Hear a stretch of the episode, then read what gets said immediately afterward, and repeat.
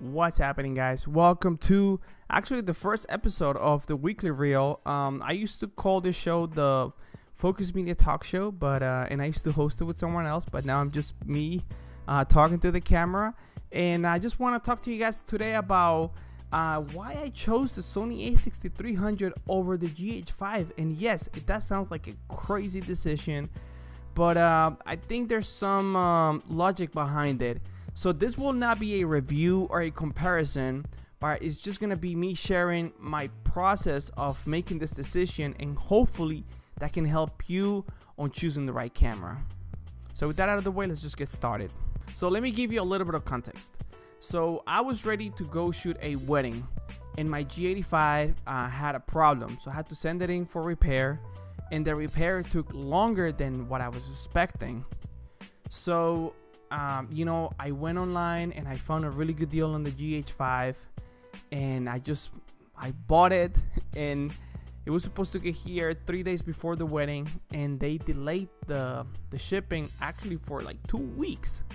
So crap, I was not gonna be able to get the camera on time. So what I ended up doing uh, was asking my buddy Joe, and he came through and he let me borrow exactly the same camera. So this is my Sony but he let me borrow a Sony a6300 and I ended up shooting one wedding and one commercial with it. And oh boy I was so surprised. I was so surprised and I was really glad uh, I had a chance to use this camera. So I came with a few uh, reasons why I ended up choosing uh, the, the Sony over the Panasonic and I want to share them with you so the first one is size so this camera, as you guys can see, it's so small. Like, look at this. This is with the kit lens. And uh, holy crap, this is tiny, right?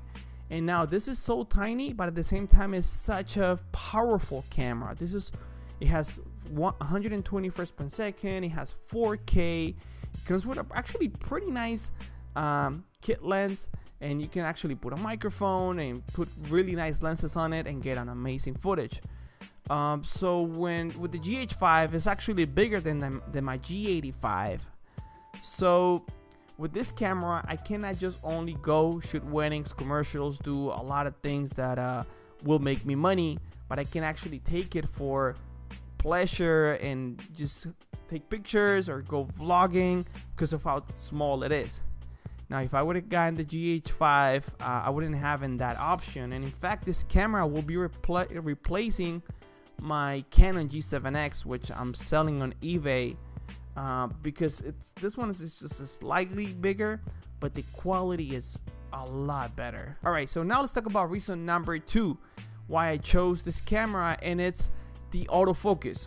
Now I am not like reliant on autofocus all the time. And with my G85, which has decent autofocus, I mean, I'm using it right now, and if you guys can see, uh, you know, it tracks okay. You know, uh, now it's not working. There we go. It tracks okay, you know, and I and I learned how to use it. But with the Sony, the autofocus is freaking fantastic. I mean, compared to this, it's amazing. And I knew that with the GH5, I wasn't gonna get that performance of, uh, of autofocus. Even though it's not a big deal for me, because I know how to manual focus I know how to use the focus from Panasonic. Uh, the fact that this autofocus was so reliable, I was kind of blown away. So I ended up buying it because that's this is my gimbal camera. So on weddings, I put this on a gimbal, and uh, with my G85, I was getting around 90% of my shots in focus. Uh, with this one, uh, on the two weddings I've shot so far, I can tell you that I got at least 99% of the shots in focus, which is pretty crazy. And when you're shooting, especially weddings or events, you know that there's no repeats, there's no do overs. You either got the shot or you didn't. And the fact that you can rely on the camera to help you focus, it's pretty awesome. So, and I knew that I was not gonna get that with the GH5, so I ended up doing um, that, making that decision. So, reason number three, and this is actually probably the main reason I should have put it at first, but it's the price because the cheapest GH5 that I found, I found a refurbished GH5 for $1,400, and that was really cheap. right now there's a promotion for like $1500 but the cameras fluctuate anywhere from 15 to $1800 so they're expensive and that is that is just the body.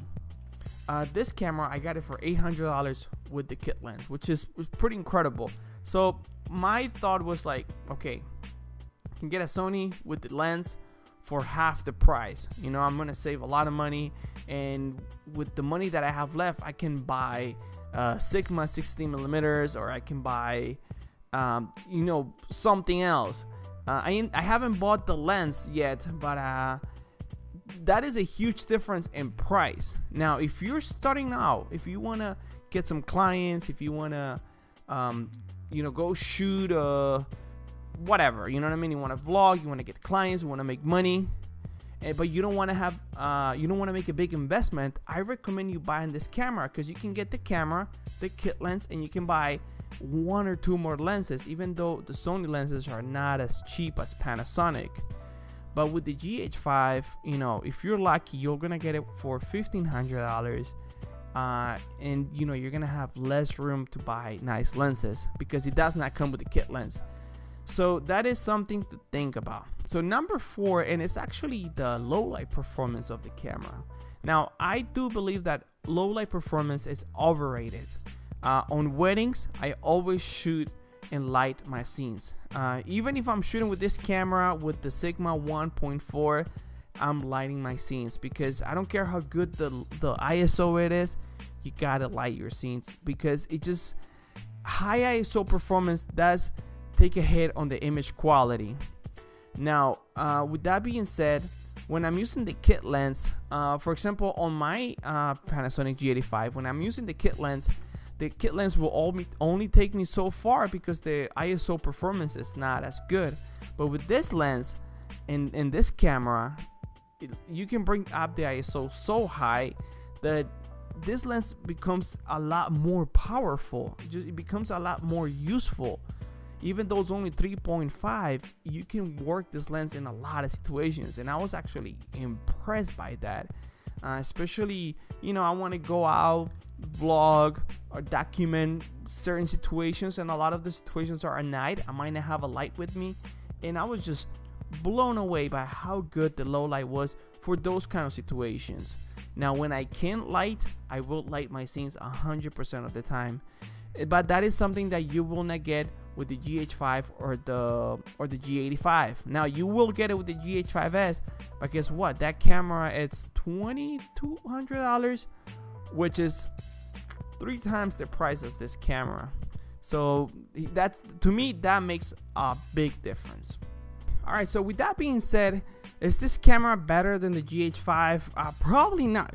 Uh, the GH5 is filled with amazing features for videographers and it's a beast of a camera. And I even compare it to my G85 and the G85 has so many things that are better than this camera, the flip out screen, the IBIS, there's just so many things, right? But this camera, it's just fantastic and it does give a fight. And I'm actually really happy that now I own a Panasonic and a Sony because this camera has great features but it's also lacking other features that my Panasonic might have. And when I'm shooting a wedding, I can use both cameras' uh, strengths to make the best video possible. So that was kind of like why I made that switch. So um, I'm not gonna switch from Panasonic anytime soon. I will be keeping my my camera. I will be keeping my lenses, and I will be keeping my system. Uh, I actually gonna buy one more lens for uh, the Sony. I'm gonna buy the 16 millimeter 1.4 from Sigma, and I think that that's gonna be it. And I'm gonna have a great gimbal setup with this camera. But if you're gonna start fresh, um, look at these two cameras. They're both under a thousand dollars. The G85 is eight hundred dollars, nine hundred dollars.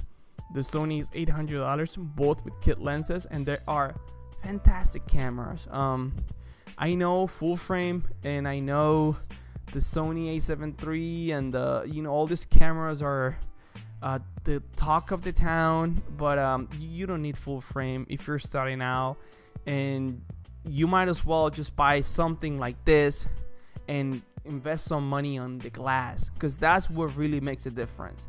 You put this camera with the kit lens and it looks okay.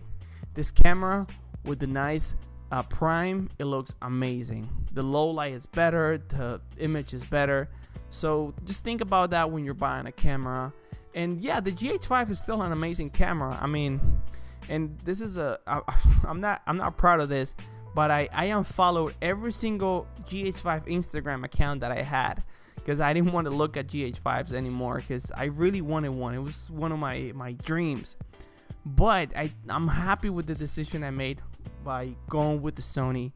So you guys let me know what system do you use, um, what lenses do you recommend for Panasonic and for Sony, and I hope this you find you guys find this video helpful. Uh, I'm planning on doing this live eventually, so the the weekly reel will become a live show at some point next year. So keep an eye for that. And thank you guys for watching. And see you guys uh, next week when we're gonna be reviewing this lens, which is incredible. All right, guys. Bye bye.